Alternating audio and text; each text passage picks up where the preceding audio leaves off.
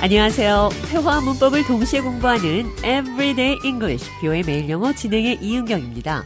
오늘은 어떤 상황이 항상 내 자신만 손해보는 느낌이 들 때 왜 내가 다 이해줘야 하는지, 왜 나만 계속 양보해야 하는지 묻고 싶을 때 쓸 수 있는 표현, 왜 내가 다 이해해줘야 합니까? 영어로 어떻게 질문할 수 있는지 살펴보겠습니다.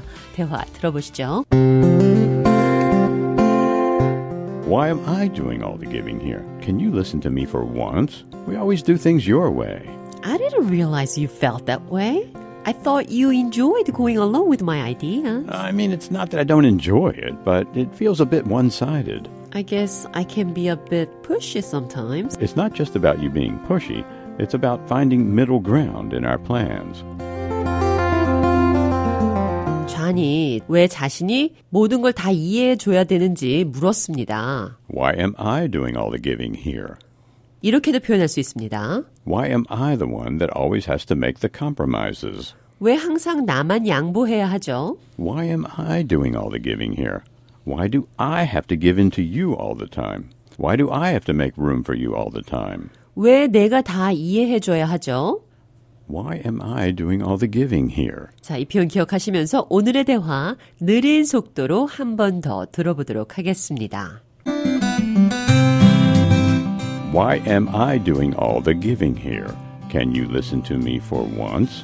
We always do things your way. I didn't realize you felt this way.